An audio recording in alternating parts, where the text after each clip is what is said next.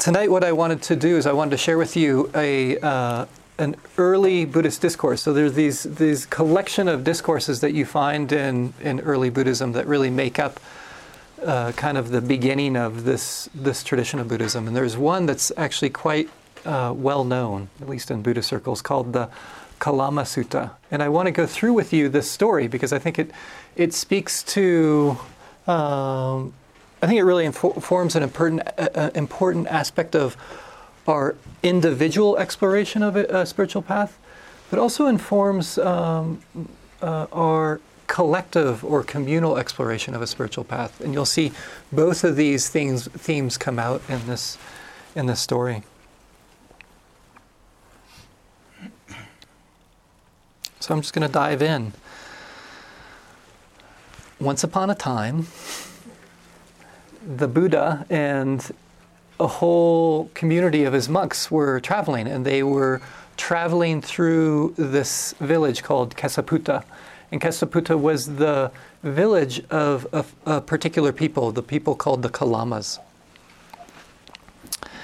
And uh, the, this village, Kesaputta, was, was situated in a very interesting place, this, this village of the Kalamas. It was, it was situated on the edge of a forest. And so, what would happen is that spiritual teachers or even spiritual kind of groups would come and stay the night in their village and then go into the forest and practice. And so they would meet these different teachers as they were going into the forest to practice, and then also meet other teachers as they were coming out of the forest. So they were exposed to a whole variety of different perspectives of the spiritual journey. And each time, they, what they said would happen is a teacher would stop by in their town in their village and would give some kind of teaching. And the, the gist of the teaching was my way is the true way, and all the other teachers' ways are not the true way. So they would glorify their own perspective and then disparage other perspectives.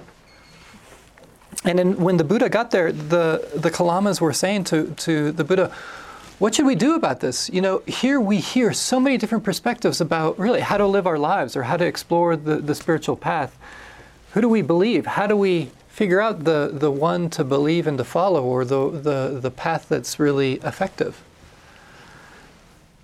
And this is really what the whole story is about, is, is the Buddha's answer to this, about how to navigate such a situation. And I want to point out, you, you know, this is kind of like our situation. Have you noticed this? How much we're exposed to just in general, I mean, this is the age of information. It's amazing how much information is out there. And have you ever felt bombarded by how much information there is just on one subject? And then not only that, probably many of you have you been exposed to different ways of meditating, different perspectives on meditation, different approaches to a spiritual path. This, this complication that we're, we're faced with in some kind of manner. And how do you figure it out for yourselves? How do you get a sense of a path to follow? How do you really figure that out for, for yourself? So the Buddha begins, he basically says, oh, No wonder you're in doubt. It is, it is important that you're in doubt because this is what causes doubt when we're, we're confronted by so many different views. And then he gives the Kalamas this advice, and I find it this this um, this advice really striking and, and really speaks to, I think, a lot of what we're doing here on this Monday night, and also this spiritual tradition. So he says, uh, Kalamas, don't go by reports, by legends, by traditions by scripture, by logical conjecture, by inference, by analogies, by agreement through pondering views, by probability, or by the thought, this contemplative is our teacher. Instead, instead, when you know for yourselves that these qualities, these qualities being explored are unskillful or blameworthy, are qualities that are criticized by the wise and when adopted and carried out lead to harm and to suffering, then you should abandon them. and then he says the same thing, of kind of uh, repeats it, but with a, a little bit of a twist, which I also want to share with you. And then he says again, Kalamas, again, don't go by reports, by legends, by traditions, by scripture, by logical conjecture, by inference, by agreement through pondering views, or even by the thought this contemplative is our teacher. Instead, when you know for yourselves that these qualities are skillful, these qualities are blameless, these qualities are praised by the wise, these qualities, when adopted and carried out, lead to welfare and to contentment, then you should enter and remain in them.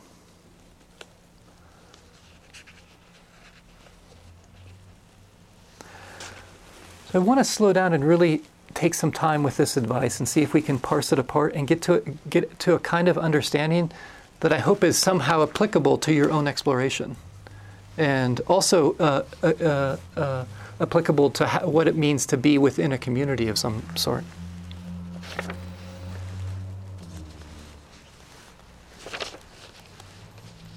So, what is the Buddha saying? What, what is he saying? How to clarify these doubts? And I, I appreciate um, kind of how he frames it. Of the ending of what I shared with you is what you're doing in your life, is it leading to your welfare and contentment, or is it leading to your misery? And that's the most important question. And so I want to point out what the question is not. And this really distinguishes this from like other spiritual traditions or other kind of religious traditions. Is the Buddha isn't interested in what the capital T truth is. This is not some kind of philosophical exploration. This has to do with, with my lived life, with what's going on in my moment to moment life, and what brings actually a feeling of freedom and what brings misery. So I want to point out uh, the first step that the Buddha is saying is like, what's practical in your life? What works and what doesn't? So that's different than giving some kind of belief system or some kind of explanation about why we're here or how the universe began. It's not about that. It's about where is, where is my suffering lie and where's my freedom lie? And then, and then a really interesting list, I think, of what not to go by, what not to use so much. Like these uh, certain things that, that are there. So, not to go by reports, not to go by what just people are saying. Or even more striking, by traditions, like this tradition that you get exposed to here, to here on Monday nights. The Buddha is saying you shouldn't go by some kind of tradition like Buddhism. That's not the way that you're going to find freedom or the answer to where your freedom is or what's leading to your, your suffering or misery. Which is interesting, right? Here he is a teacher. And he even says that. That's the last thing he says. And don't go by the thought that, oh, this is my teacher and this is what they say and I should follow them. So he's recommending not to do that.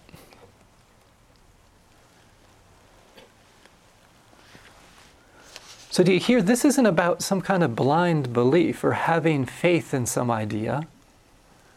Because he's saying that's not going to lead to your freedom.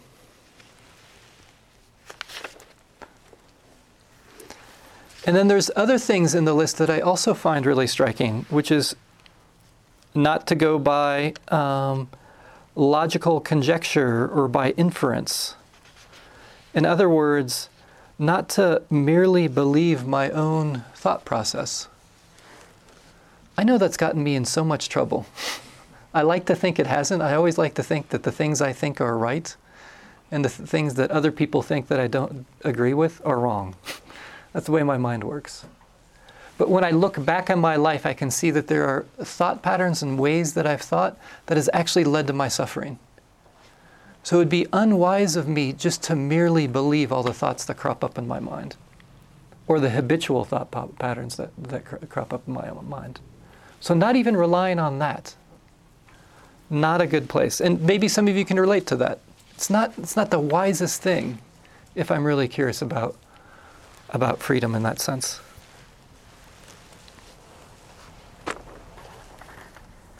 And on a deeper level, I think this is uh, where some of the tangle is in our lives. I know it's in my life where, really what I'm curious about learning and studying about are the things that just reaffirm my preferences and my biases.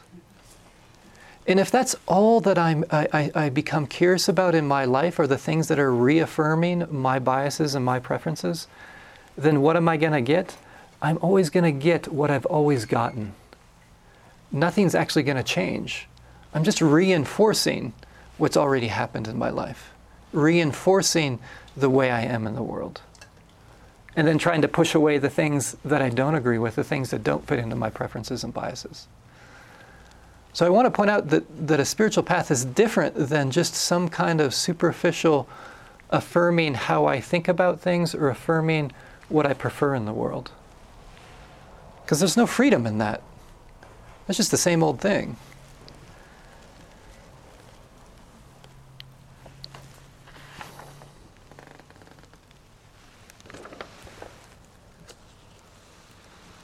And then we have the turn. Then he gives a turn of, well, how do you figure this out? How do you assess a path that's, that's effective for you?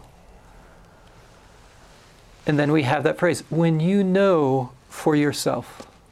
When you know for yourself that when you cultivate this quality of heart, when you cultivate kindness or compassion, when you cultivate mindfulness, when you cultivate a kind of discerning wisdom, oh, actually, this does lead to more freedom in my life. Oh, when I slow down in my life, actually, this is effective. When I take time in the morning to sit in meditation on a regular basis, oh, I realize this is effective.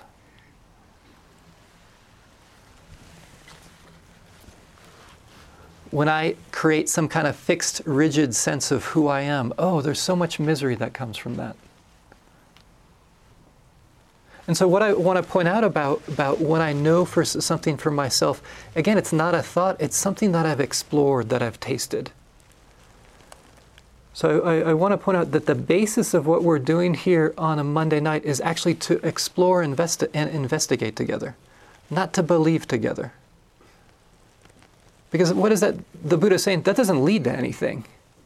I actually have to taste for myself that compassion is connected with contentment which I want to say is kind of a leap. When I care for others, oh, caring for others and myself leads to, to, to contentment. Because there can be such an habitual tendency of, if I only care for myself, then I'll be content. This is a different thing. And then, then the encouragement is to check that out. Is that true or not in your own experience? And this is repeated again and again. You find in early Buddhism this emphasis. For example, there's this, this phrase in Pali, Pali being the, the scriptural language of early Buddhism, ehipassiko. And it's, it's these two words that describe the Dhamma or, or these teachings. And it's translated as to come and see for yourself. You need to see this for yourself, not just to believe it or to think about it. So this is different. This is a different approach to what we're doing. It's, it's based on investigation, on exploration. And this is why we it, it emphasize so much here the, this idea of practice, practicing something, so that I get a, a direct taste of it.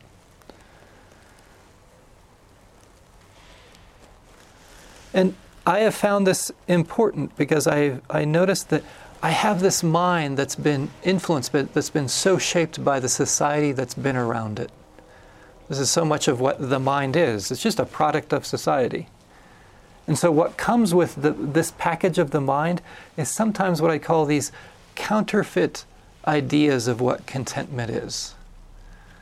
Have you noticed how many kinds of contentment and happiness are sold out there on the marketplace? You know, just the certain kinds of pills you can take legal and illegal. or if you buy this or buy that, or if you learn this or learn that, oh, this will lead to my contentment or happiness. If you're in this kind of relationship or that kind of relationship, oh, then I'll have contentment and happiness. And it, it can be uh, quite deep uh, these stories of, of, of these counterfeit senses of contentment that are out there. For example, there's been some really interesting critiques that have uh, been done around a lot of these quote unquote happiness and well being studies.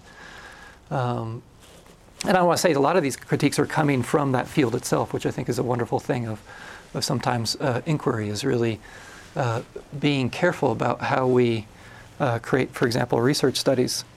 And what they started to see with some happiness and well-being studies, not all, there's a whole variety out there, is that the kind of the the narrative of contentment or the framework of, of kind of the definition of, of, of contentment and happiness that started to pop out from some of these studies was basically just a kind of middle class white lifestyle that was really, in some ways, quite still privileged and distant, and even maybe possibly oppressive to other aspects of society. Is that the happiness and contentment we're looking for? Is one of isolation, maybe of contentment because there's enough money? Is that really what contentment and happiness is about? Because if we just follow those studies, maybe that's the case. And I want to point out that this is, we're, we're, we're at least bringing up the question that contentment might be different than that. As I mentioned, what would it be to have a contentment that actually is infused with compassion?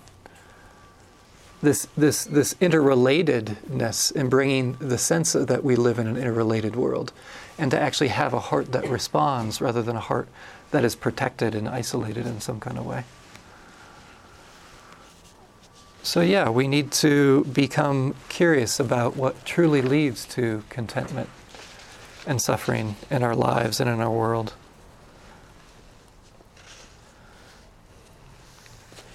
To know for yourselves what leads to contentment and what leads to suffering.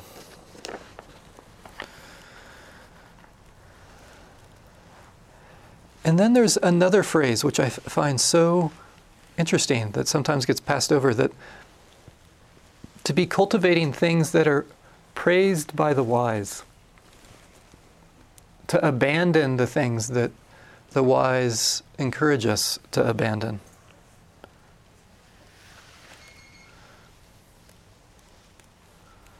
So, this is quite different. It's not just what I discover, but it's also the importance of, of us relying on others that we respect to keep ourselves in check.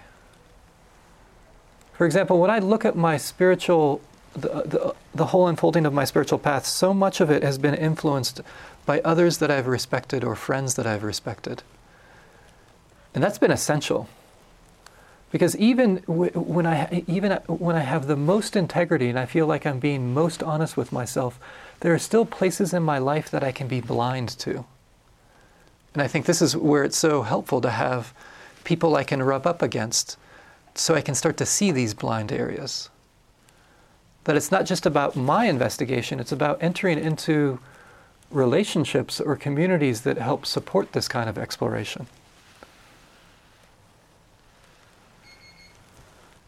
I remember when, um, actually, I first started to get interested in, in Buddhism. I was uh, actually in India and I was on this train and I met this English fellow who had uh, kind of spent most of his life really dedicated to a Buddhist spiritual path, and he was um, uh, actually within a, within a community of what are called the uh, the untouchables in India, and, and a whole huge portion of that population had converted to Buddhism in the 1950s because of this uh, luminary um, individual, Ambedkar, Dr. Ambedkar but we connected and we I think we spent probably the entire night just talking about our lives and I got to hear so much about the path through him.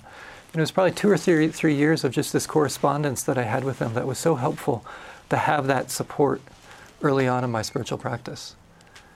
And I realized it wasn't just my own investigation, I needed help.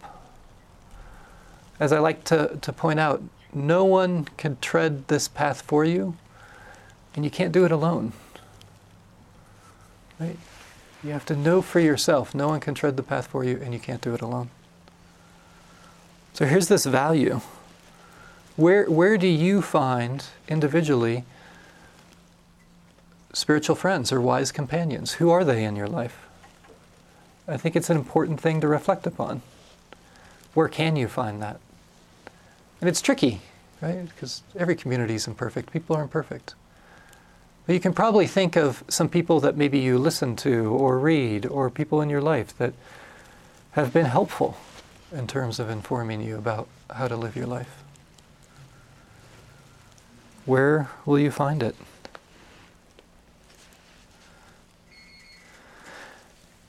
And I want to come back to this list because I think it's there's something tricky about it. Right here's the Buddha. He's he's saying not to follow any kind of tradition, and yet he's cultivating some kind of tradition at the same time. How to understand that? How do you relate to the various spiritual traditions that you come into contact with? And I think this is important. I think this is important when you come to the Monday night. How do you relate to what's being set up here? And it's an important question because all kinds of things probably get set up from up front from everyone. And it might be pretty foolish just to believe it.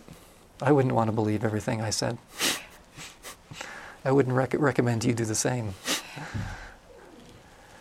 and yet there's some kind of relationship that can be helpful for, for with, that we have with traditions. And I don't know what that's going to be for you, so I want to be really clear because it can be so unique for each and every one of you, but I think it's an important thing to reflect upon. I know for me, in this, at least this early Buddhist tradition, it's been so helpful because it's a place where I found a wise companion, wise words of wisdom. It shaped my life in a way that's been so helpful. So I feel deeply indebted to this tradition. It's, it's in, in many ways, I could say, saved my life. And yet at the same time, uh, I don't believe all of it. It might not have saved my life if I believed all of it. and I, I, can see that uh, sometimes it's really wonderful either being in a community or a tradition to allow it to shape you, but also allowing yourself, yourself to shape it. Because you bring something unique to any tradition. And if I'm just blindly following a tradition, what can happen is, is I, I it, it doesn't get to be shaped by my uniqueness. And this is important. It's so important just of what's being taught here on Monday night because there are so many unique things that are important to keep in mind, even in just the practice of meditation. And I want to uh, just kind of give an image of this and, and point this out. Because in, in some ways, a spiritual path does need to be custom fit to how we're situated. Like I see this so well when I go um, hiking with my wife. Like a lot of times, what we love to do is to go backpacking off trail somewhere. But the thing is, especially when the brush gets really thick, her way of walking through the brush is very different than me. And a lot of it is because of our height. So she's so great at like going under things. I do not like going under things. I'd rather go over things. And so the, the, the way we navigate the path is really quite different. And our paths look different as a result. If you were going to follow me compared to her, it's going to be a different path in some kind of way, even though we're, we're headed in the same direction. We're headed to the same beautiful alpine lake that, that has such a quality of, of beauty and freedom to it. So, what's it going to be like for you, that particular path, given how tall you are, or whatever it is, or how you're situated? And even small things like this. I remember I was doing a, a month long retreat, it was a concentration retreat, and I remember talking to an individual, this guy who um, for years had been with teachers that always emphasized the breath, like I do. I'll probably do that tonight. but he, what he realized is, is paying attention to the breath as some kind of anchor did not work for him. It was not an appropriate anchor, and, and what was the anchor that he used was hearing which you actually might want to explore. So whenever his mind was lost in thought, instead of coming back to the breath, he'd come back to hearing. And it was the thing that completely changed his path, just that one simple thing. And it was because he had been around in a tradition that kept on telling him to pay attention to the breath. And for him, it didn't work. He needed to vary that. So I want to point that out. Like everything that's shared with you, sometimes it needs a variation because of, of the way your system is structured. So we need both. We need community or tradition to inform us, but then we need to allow our own exploration to inform, inform that.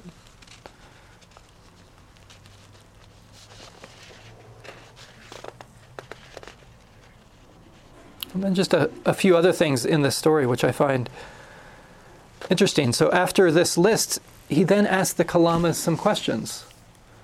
Basically, um, asking them where suffering and freedom comes from is dependent upon the quality of mind that's there. He's talking about what he calls greed, hatred, delusion. The mind's, you could say it's these unskillful tendencies of the mind to kind of obsessively grasp onto experience or obsessively push experience away or just to check out.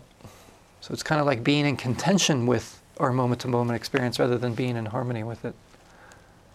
So I want to point out where this exploration is, is leading to is, is this curiosity is how does your mind relate to this moment? That so much of my freedom, or the kind of freedom that we're curious about, is how is the mind relating to this moment?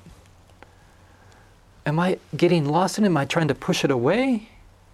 Am I grasping onto it, or am I simply being present with it? So, a different kind of exploration, a real curiosity about what's going on in here. How is the mind reacting? When are the times where it's just simply being present?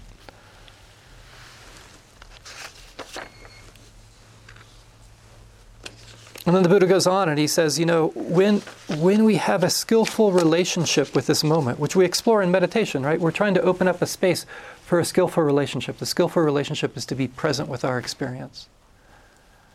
He says, the more and more the heart and mind can rest there, one is guaranteed these assurances. So I just want to share with you two of these assurances because I find them quite striking. And the word assurance is really interesting. It's the, the Pali word is asasa, which literally means to be able to breathe easily. Isn't that a cool definition of what it really means to be free in our lives? It's just the ability to breathe easily. And I love just to track that in my life. When can you breathe easy in your life? When can you not? Just noticing that one thing in your life. Boy, so so interesting, so striking.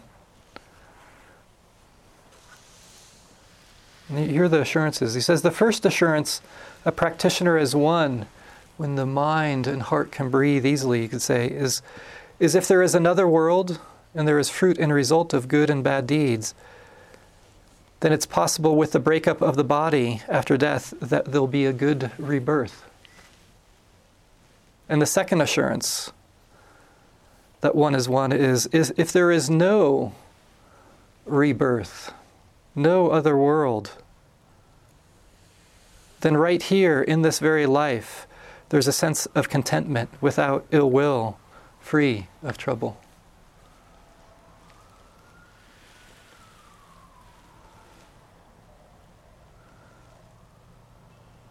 I find that interesting because so often Buddhism is so associated with rebirth, and he's basically saying if you want to re- be in, believe in rebirth, that's great because because then if you believe in rebirth and you do this, then you'll have a good rebirth. And if you don't, it's still good. Your life is good here. So, undermining the idea that we have to have some kind of certain belief about what happens to us after we die really trying to say you can have whatever kinds of beliefs that you want about the structure of, of how life and death unfold. But still, but still this, this sense of the mind relating to experience differently gives us a sense of freedom.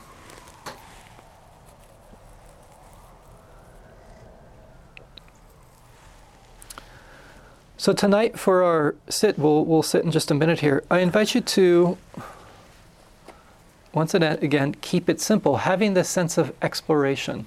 And a couple things to explore. One is, is you might want to explore what is a good anchor to come, uh, come back to. For some of you, you might want to continue to explore being with the breath, if that's something that you commonly use. Or you might want to play around with having a different anchor, like just with hearing. Just so you're mixing it up in some kind of way. But pick one or the other. Either you're going to check out the breath to come back to or the activity of hearing. And just having that, so there's a sense of exploration. What allows my mind to come back in some kind of manner?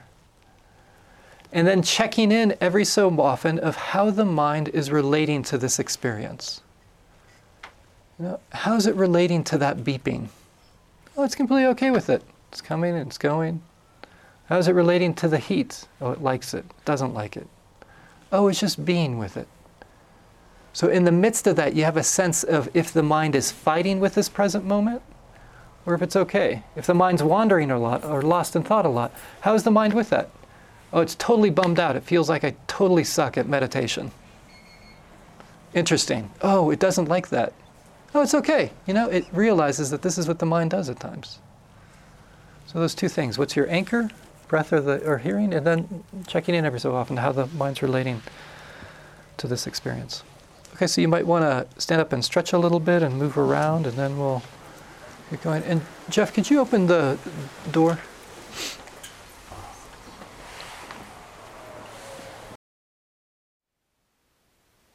Thank you for listening. To learn how you can support the teachers and Dharma Seed, please visit dharmaseed.org slash donate.